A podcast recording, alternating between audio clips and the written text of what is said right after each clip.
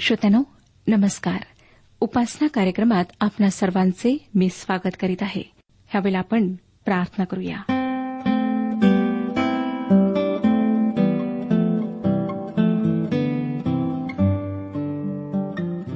हे आमच्या प्रेमळ जिवंत परमेश्वर पित्या तू जो आमचा निर्माण करता आहेस तू जो आमच्यावर दृष्टी ठेवणार आहेस त्या तुझ्यासमोर आम्ही स्वतःला नम्र करीत आहोत. तुझ्याच महान कृपेने प्रभू आम्ही जिवंत आहोत आणि आज तुझी उपासना करू शकत आहोत. आमच्याकडून ज्या काही चुका झालेल्या आहेत त्यांची तू क्षमा कर. आम्हाला तुला आवडणारं संतोष विणारं जीवन जगण्याकरिता सहाय्य पुरेव. आमच्या कुटुंबांमध्ये अनेक लोक प्रभू पापाच्या मार्गावर आहेत. अनेकांना वाईट व्यसन आहेत. अनेक लोक प्रभू सैतानाच्या नियंत्रणात वागत आहेत. अशा सर्वांवर तू कृपादृष्टी कर. त्यांच्याशी तू बोल. त्यांना त्या वाईट व्यसनांपासून तू दूर कर त्यांच्या जीवनामध्ये तू आपलं कार्य कर. अनेकांना उद्धाराचा अनुभव प्राप्त होते. मी प्रत्येक लहान थोर व्यक्तीला तुझ्या पवित्र हातात देत आहे. जे आजारी आहेत तळमळत आहेत वेदना आहेत त्यांना तू स्पर्श करून आरोग्य दे. प्रत्येकाला तू स्पर्श कर प्रभू. ही प्रार्थना तारणाऱ्या प्रभू यशू ख्रिस्ताच्या गोड आणि पवित्र नावात मागितली आहे. म्हणून तो ऐक. आमेन.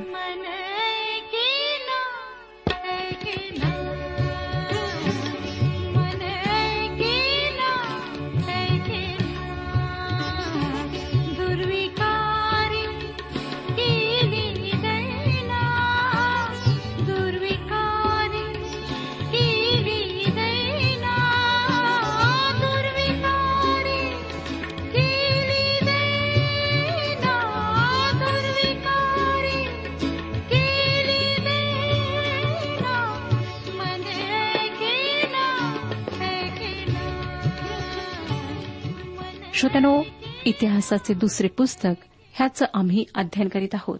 आज बत्तीसावा अध्याय आणि तेहतीसावा अध्याय ह्याची काही वचने आपण अभ्यासणार आहोत. हिचक्या राजा केवळ विश्वासणाराच नव्हता तर तो प्रार्थना करणाराही होता. व त्याच्या प्रार्थनांविषयी आता आपण बत्तीसाव्या अध्यायात माहिती पाहणार आहोत. बत्तीसाव्या अध्यायातील वर्णनावरून असं वाटतं श्रोत्यानो की परमेश्वराने यहदाला त्याच्या आशीर्वादाच्या प्रकाशातून संकटाच्या अंधारात जायला लावले. अशूरचा सेनापती सन्नेरीम यहदावर आक्रमण कराव्यास पुन्हा आला. एरुश्लेमवर चढाई करण्याची त्याची तयारी होती व एरुश्लेमच्या रहिवाशांना त्याने घाबरून टाकायला सुरुवात केली. बत्तीसावा अध्याय पहिलं वचन सांगतं की या गोष्टी घडल्यावर व अशी निष्ठा प्रगट झाल्यावर अशूरचा राजा सनेरीब यांनी येऊन यहुदात प्रवेश केला आणि तटबंदी नगरे जिंकून घ्यावयाच्या हेतूने त्याने त्यासमोर तळ दिला. हिचक्याने जरी शहराच्या भिंती बळकट करायला सुरुवात केली तरी त्याचा भरोसा देवावर होता. त्याने त्याच्या लोकांना देवावर भरोसा ठेवण्याचे प्रोत्साहन दिले. बत्तीसावा अध्याय सातवाने आठवं वचन पहा. दृढ व्हा हिंमत धरा. अशूरचा राजा व त्याचबरोबरचा मोठा समुदाय पाहून घाबरू नका कचरू नका. त्याच्यापेक्षा आमच्या पक्षाचा जो आहे तो मोठा आहे. मासमय भुजांचा त्यास आधार आहे. पण आम्हास मदत करावयास व आमच्या लढाया लढावयास आमचा देव परमेश्वर आम्हाबरोबर आहे. यहदाचा राजा हिचकिया याच्या ह्या बोलण्यावर सर्व प्रजेने भरोसा ठेविला. श्रोत्यानो यानंतर लोकांचे धैर्य खचविण्यासाठी त्याने काही प्रतिनिधींना पाठवले. लोक घाबरावेत व त्यांचा देवावरचा विश्वास डळमळावा यासाठी त्याने ही गोष्ट केली. चौदा आणि पंधरा वचने पहा काय सांगतात? माझ्या वाडवडिलांनी ज्या राष्ट्रांचा सर्वस्वी संहार केला त्यांच्या सर्व देवांपैकी आपल्या लोकास माझ्या हातातून बचावणारा असा कोणी देव होता काय? तर तुमचा देव तुम्हास माझ्या हातातून कसा सोडविल? यास्तव तुम्ही हिचकियास असे भूलू व बहको देऊ नका. त्याच्यावर तुम्ही विश्वास ठेवू नका. माझ्या हातातून व माझ्या वाडवडिलांच्या हातातून आपल्या लोकांचा बचाव करावयाची ताकद कोणत्याही राष्ट्राच्या किंवा राज्याच्या देवात झाली नाही. तर माझ्या हातातून तुमचा बचाव करण्याची तुमच्या देवाला काय ताकद? श्रोत्यानो त्यांचे धैर्य पूर्ण खचविण्यासाठी सन्नेरिबाने पत्रे पाठवलीत. सतरावं वचन पुढे सांगतं इस्रायलाचा देव परमेश्वर याची निर्भसना करावी व त्याच्या विरुद्ध बोलावे या हेतूने त्याने पत्रेही पाठविली. त्यात त्याने लिहिले की निरनिराळ्या देशातील राष्ट्राच्या देवांना आपले लोक माझ्या हातातून सोडविता आले नाहीत. त्याप्रमाणेच हिचकियाच्या देवाला आपले लोक माझ्या हातून सोडविता यावयाचे नाहीत. याविषयी राजाचे दुसरे पुस्तक ह्यामध्ये अधिक माहिती नोंदवलेली आहे. जेव्हा हिचक्याला ते पत्र मिळाले तेव्हा तो देवाच्या मंदिरात गेला व त्याने पवित्र स्थानासमोर ते पत्र उघडून ठेवले. त्याची त्यावेळेसची सुंदर प्रार्थना आम्हाला राजाचे दुसरे पुस्तक एकोणीसावा अध्याय चौदा ते एकोणीस या वचनांमध्ये वाचायला मिळते. खरोखर श्रोतानो हिचकिया एक प्रार्थना योद्धा होता. हिचकियाची यावेळेसची प्रार्थना अतिशय सुयोग्य होती. त्याने मोठमोठे शब्द वापरून आपली प्रार्थना लांबलचक बनवली नाही. त्याने देवावर प्रभाव पाडण्यासाठी सुंदर सुंदर शब्दांची जुळवणूक केली नाही तर त्याची प्रार्थना मोजक्या व रास्त शब्दांमध्ये मांडलेली विनंती होती. प्रार्थनेविषयी प्रभू यशू ख्रिस्ताने आम्हाला शिकवले आहे की जेव्हा जेव्हा प्रार्थना तू करीतोस तेव्हा तेव्हा आपल्या खोलीत जा व दार लावून घेऊन आपल्या गुप्तवासी पित्याची प्रार्थना कर. म्हणजे तुझा गुप्तदर्शी पिता तुला तिचे फळ देईल. तुम्ही प्रार्थना करिता तेव्हा परराष्ट्रीयांसारखी व्यर्थ बडबड करू नका. आपण पुष्कळ बोललो म्हणजे आपले मागणे मान्य होईल असे त्यांना वाटते. तुम्ही त्यांच्यासारखे होऊ नका कारण तुमच्या गरजा काय आहेत हे तुमचा पिता तुम्ही त्याच्यापाशी मागण्यापूर्वीच जाणून आहे. नंतर विसावं वचन पहा पुढे काय सांगतं? बत्तीसावाध्याय विसावं वचन. यावरून हिचक्या राजा आणि संदिष्टा यशया बिन आमोज या दोघांनी प्रार्थना केली आणि स्वर्गाकडे पाहून धावा केला. श्रोत्यानो त्याने व यशया भविष्यवाद्याने जी प्रार्थना केली ती परमेश्वराने ताबडतोब ऐकली. हिचक्याने देवावर मदतीसाठी भाव ठेला व देवाने चमत्कारिकरित्या शहराला सोडविले. यामधून आणखीन एक महत्वाची गोष्ट आम्हाला दिसते की परमेश्वराने त्याची प्रार्थना त्वरित ऐकली. मला बरेच लोक खूपदा सांगतात की ते खूप प्रार्थना करतात पण परमेश्वर त्यांच्या प्रार्थना ऐकत नाही. ही गोष्ट खरी आहे. त्यांच्या प्रार्थना परमेश्वर ऐकत नाही कारण तो म्हणतो उद्धार करवत नाही इतका परमेश्वराचा हात तोकडा झाला नाही. ऐकू येत नाही इतका त्याचा कान मंद झाला नाही.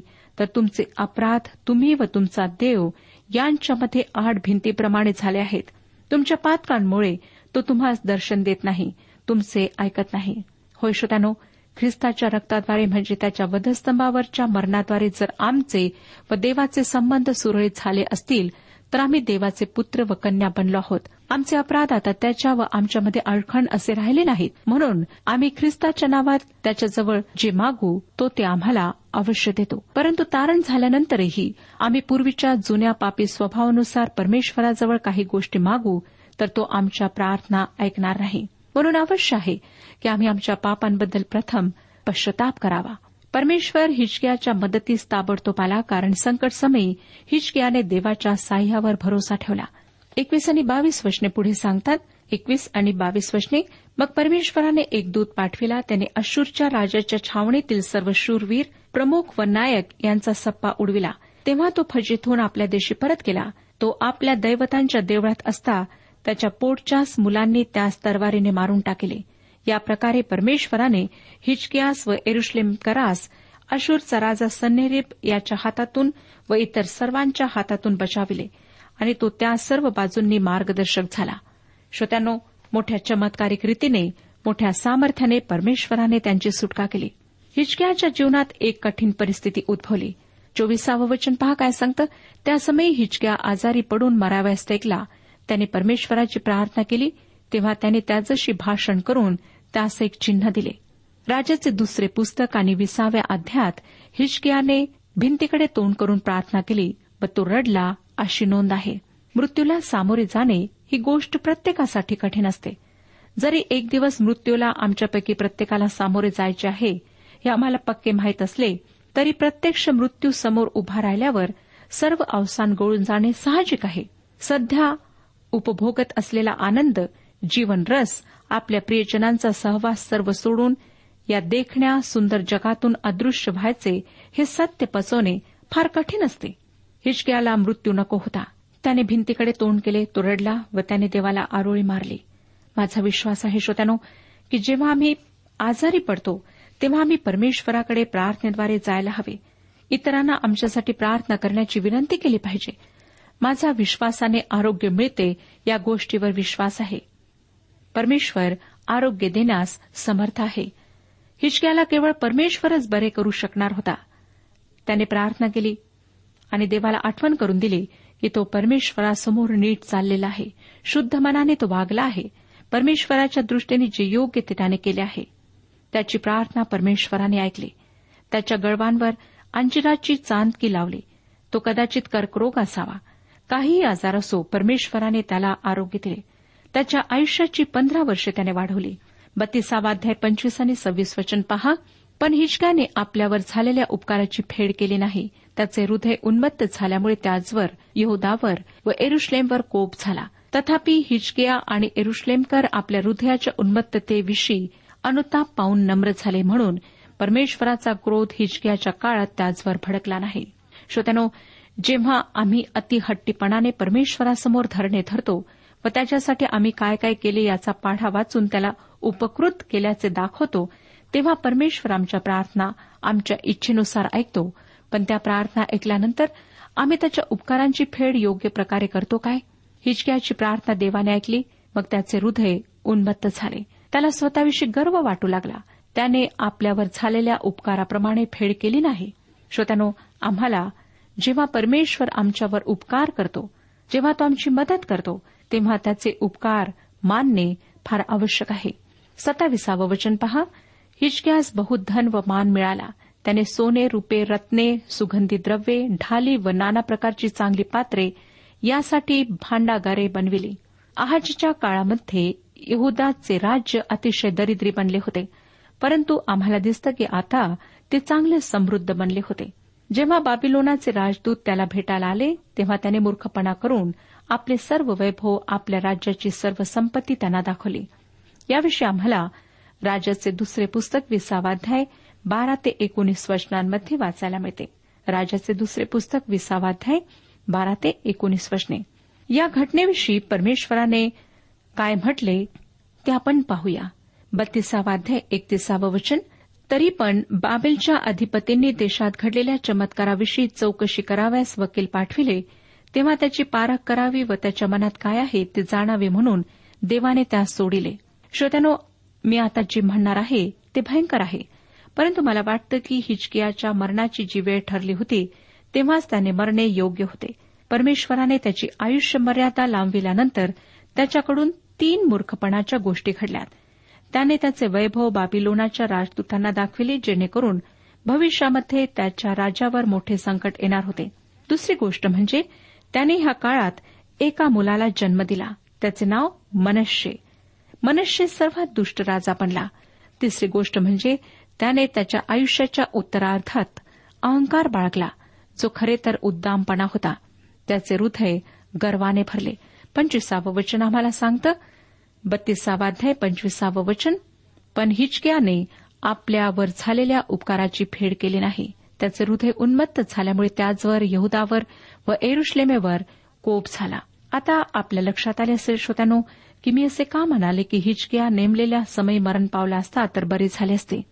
आपणापैकी कोणी मला प्रश्न विचारेल की जर हिचकिया हे सर्व करणार होता हे देवाला माहीत होते तर देवाने त्याची प्रार्थना का ऐकली? त्याचे आयुष्य त्याने का वाढवले? श्रोत्यानो देवाची इच्छा दोन प्रकारची असते. एक परिपूर्ण इच्छा व दुसरी परवानगी देणारी इच्छा.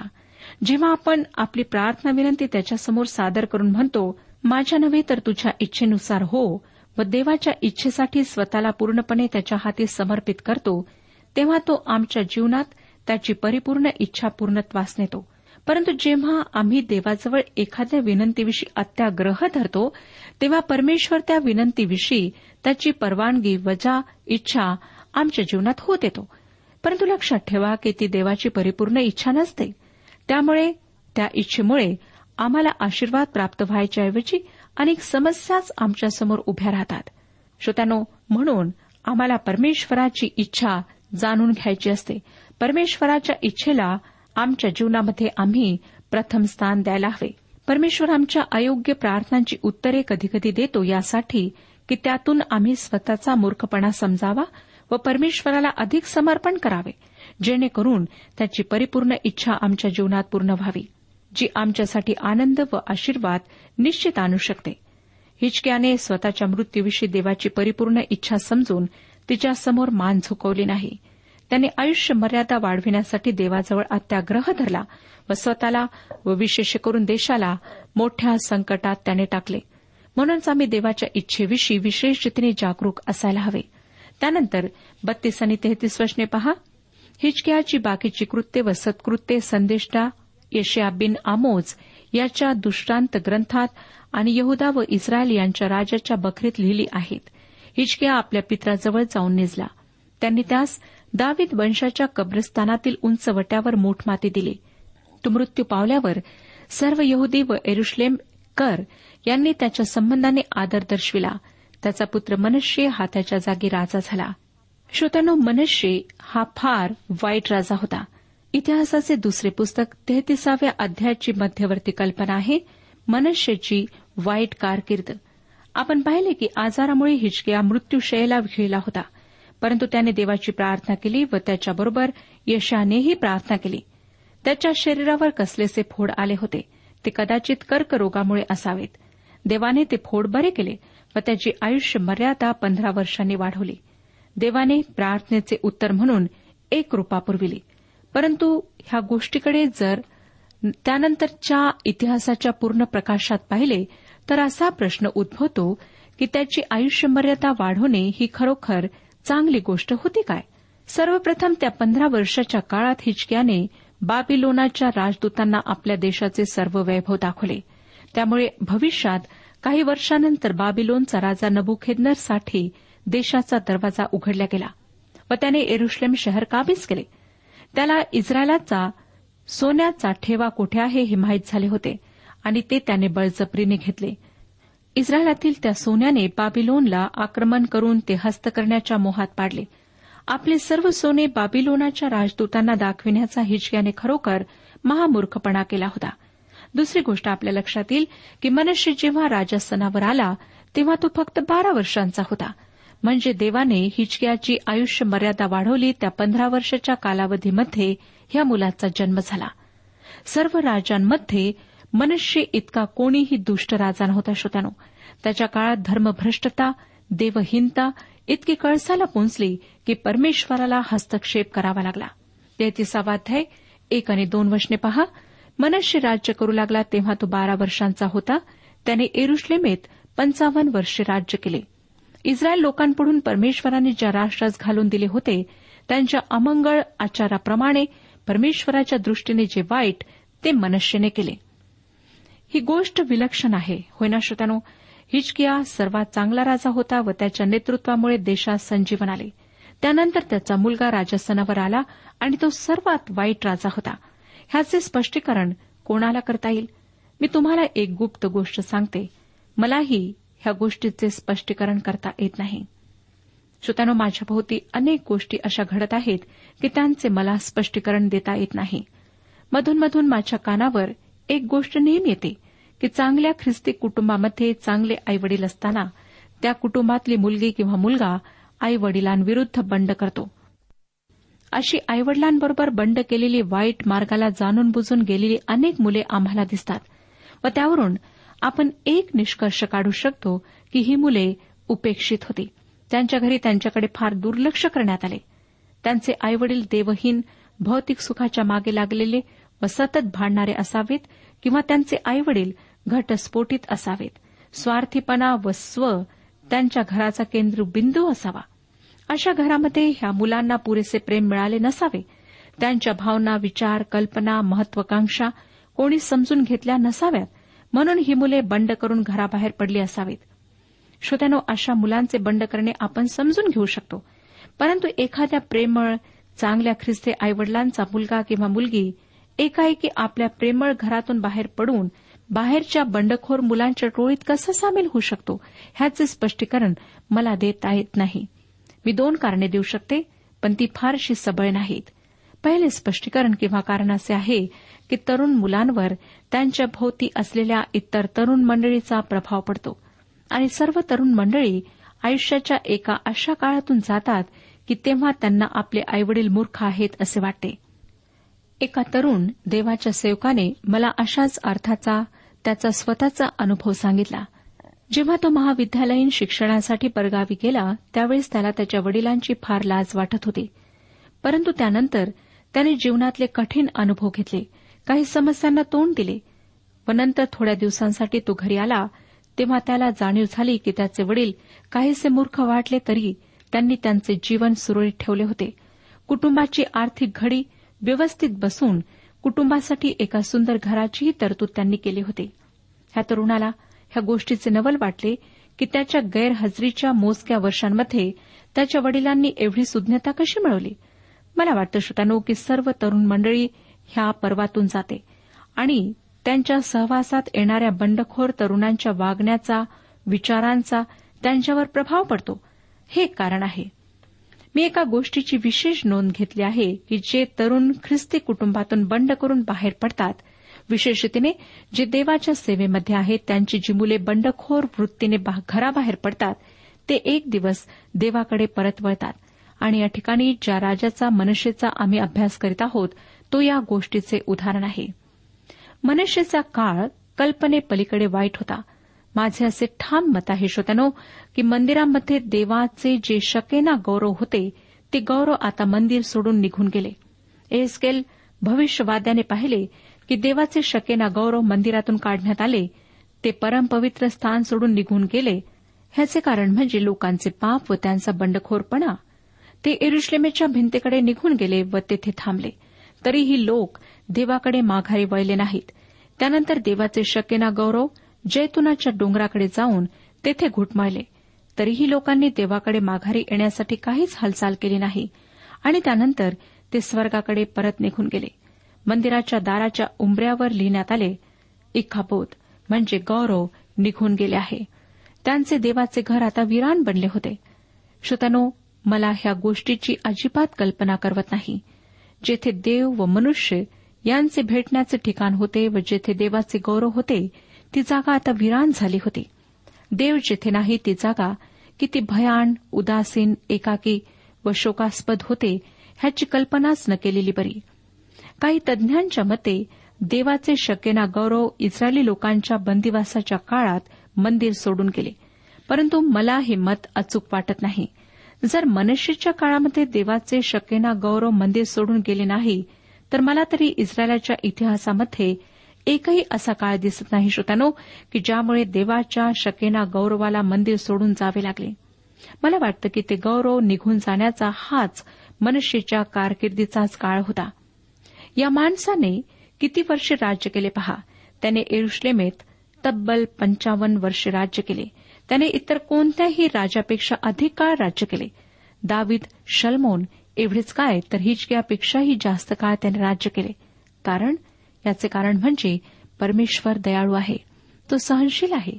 कोणाचा नाश व्हावा अशी त्याची इच्छा नसते. देवाजवळ पुष्कळ वेळ आहे श्रोत्यानो. चिरंतन वेळ त्याच्याजवळ आहे. तो स्वतः अनादी अनंत आहे. त्याला कशाचीही घाई नाही. असं समजू नका श्रोत्यानो की तुम्ही देवाला घाई करू शकता. त्याला हलवू शकता. काही लोक असं म्हणतात की तुम्ही थेट देवाकडे गेलात तर तो हालचाल करू लागेल. श्रोत्यानो तुमच्या प्रार्थनांमुळे देव कार्य करेलही किंवा करणारही नाही. तो त्याला आवश्यक असलेला वेळ निश्चित घेईल. त्याला कशाचीही घाई नाही. तो मनुष्याला माघारी परत येण्यासाठी भरपूर वेळ देणार होता. इतिहासाच्या पुस्तकात देवाचा दृष्टिकोन देण्यात आला आहे. राजाचे दुसरे पुस्तक एकविसाव्या अध्यामध्ये मनुष्याच्या वाईट कृत्यांची नोंद करण्यात आली आहे व इतिहासाच्या या पुस्तकात परमेश्वराने पुन्हा एकदा सांगितले आहे इतिहासाचे दुसरे पुस्तक तेहतीसावाध्याय दोन आणि तीन वशने इस्रायल लोकांपुढून परमेश्वराने ज्या राष्ट्रास घालून दिले होते त्यांच्या अमंगळ आचाराप्रमाणे परमेश्वराच्या दृष्टीने जे वाईट ते मनुष्यने केले. त्याचा बाप हिचकिया याने उच्च स्थाने काढून टाकली होती ती त्याने पुन्हा बांधिली. बालमूर्तीसाठी वेद्या बांधून त्याने अशेरा मूर्ती केल्या. त्याप्रमाणेच तो नक्षत्रगणांची पूजा करीत असे. श्रोत्यानो त्याने मोठ्या प्रमाणावर मूर्तीपूजा केली. तो अहाब व इस्बेल यांच्या इतका वाईट होता व त्यांच्यासारखे त्यानेही बाल देवताची पूजा केली. चार आणि पाच वचने पहा. परमेश्वराने ज्या आपल्या मंदिराविषयी म्हटले होते की एरुश्लेमेत माझे नाम चिरकाल राहील त्यात त्याने वेद्या बांधिल्या. परमेश्वराच्या मंदिराच्या दोन्ही अंगणात त्याने नक्षत्रगणांसाठी वेद्या बांधिल्या. त्याने आपली मुले हिन्नोम पुत्राच्या खोऱ्यात अग्नीत होम करून अर्पिले. तो शकून मुहूर्त मानित असे. जादूटोना व मंत्रतंत्र करीत असे आणि भूत वैद्य व चेटकी याजशी संबंध ठेवित असे. परमेश्वराच्या दृष्टीने वाईट असे पुष्कळ करून त्याने त्या संताप आणला. त्याने थेट देवाच्या पवित्र मंदिराच्या आत आकाशातल्या सैन्याची उपासना सुरू केली. त्या परिसरातले दैव ज्युपिटर मर्क्युरी व्हिनस आकाशातले तारे यांची त्याने पूजा सुरू केली. दुसऱ्या शब्दात त्याने कुंडली शास्त्राची तिथे स्थापना केली. श्रोत्यानो ही गोष्ट अत्यंत खेदाची आहे की आमच्या समाजात सुद्धा कुंडली शास्त्राला प्रोत्साहन दिल्या जाते. आजकाल कुंडली जाणणे हा एक मोठा व्यवसाय होऊन बसला आहे. काही लोक म्हणतात की गंमत म्हणून कुंडली जाणायला काय हरकत आहे? परंतु बहुतांशी लोक गंमत म्हणून नाही तर गंभीरपणे कुंडली जाणतात. त्यांचा देवापेक्षा कुंडली शास्त्रावर अधिक विश्वास असतो. मला समजत नाही श्रोत्यानो की बुद्धिमान लोक कुंडली शास्त्रावर का विश्वास ठेवतात? एका मुलीने एकदा टीव्हीवर मुलाखत देताना तिची रास कन्या आहे असं सांगितले. तिने चार पाच वेळा लग्न केले होते व तिचे अनेक जणांबरोबर विवाह बाह्य संबंधही होते. ह्या गोष्टीवर ती कन्या होती असं मला वाटत नाही. आणि तिचा विश्वास होता की अमुक अमुक तारा अमुक अमुक ताऱ्याला जर ओलांडून गेला तर ती तिच्याकरिता फार महत्वाची वेळ आहे. हे फार विलक्षण आहे की आमच्या दिवसात सुद्धा अनेक लोक नक्षत्रांवर विश्वास ठेवतात. मनुष्याला ज्योतिष शास्त्रामध्ये फार रुची होती. देवाच्या मंदिराच्या दोन्ही अंगणात त्याने आकाशातल्या सैन्यासाठी वेद्या बांधल्या. सात ते अकरा वचने सांगतात आपण केलेली कोरीव मूर्ती त्याने परमेश्वराच्या मंदिरात ठेवली. ह्या मंदिराविषयी दावीद व त्याचा पुत्र शल्मोन यास परमेश्वर म्हणाला होता की हे मंदिर आणि इस्रायलच्या सर्व वंशातून निवडून घेतलेले एरुश्लेम यात मी आपले नाम निरंतर ठेवीन. मी त्यास ज्या आज्ञा दिल्या होत्या आणि माझा सेवक मोशी याने त्यास जे धर्मशास्त्र विहित केले होते ते सर्व मान्य करून ते पाळतील तर जो देश इस्रायल लोकांच्या पूर्वजास दिला आहे तेथून ते भटकतील असे मी करणार नाही. मनुष्यने यहुद्यास व एरुश्लेम करास एवढे भकविले की परमेश्वराने इस्रायलापुढून ज्या राष्ट्रांचा नाश केला होता त्यांच्याहूनही अधिक दुराचार त्यांनी केला. परमेश्वराने मनुष्य व त्याचे लोक यांची कान उघाडणी केली पण त्यांनी पर्वा केली नाही.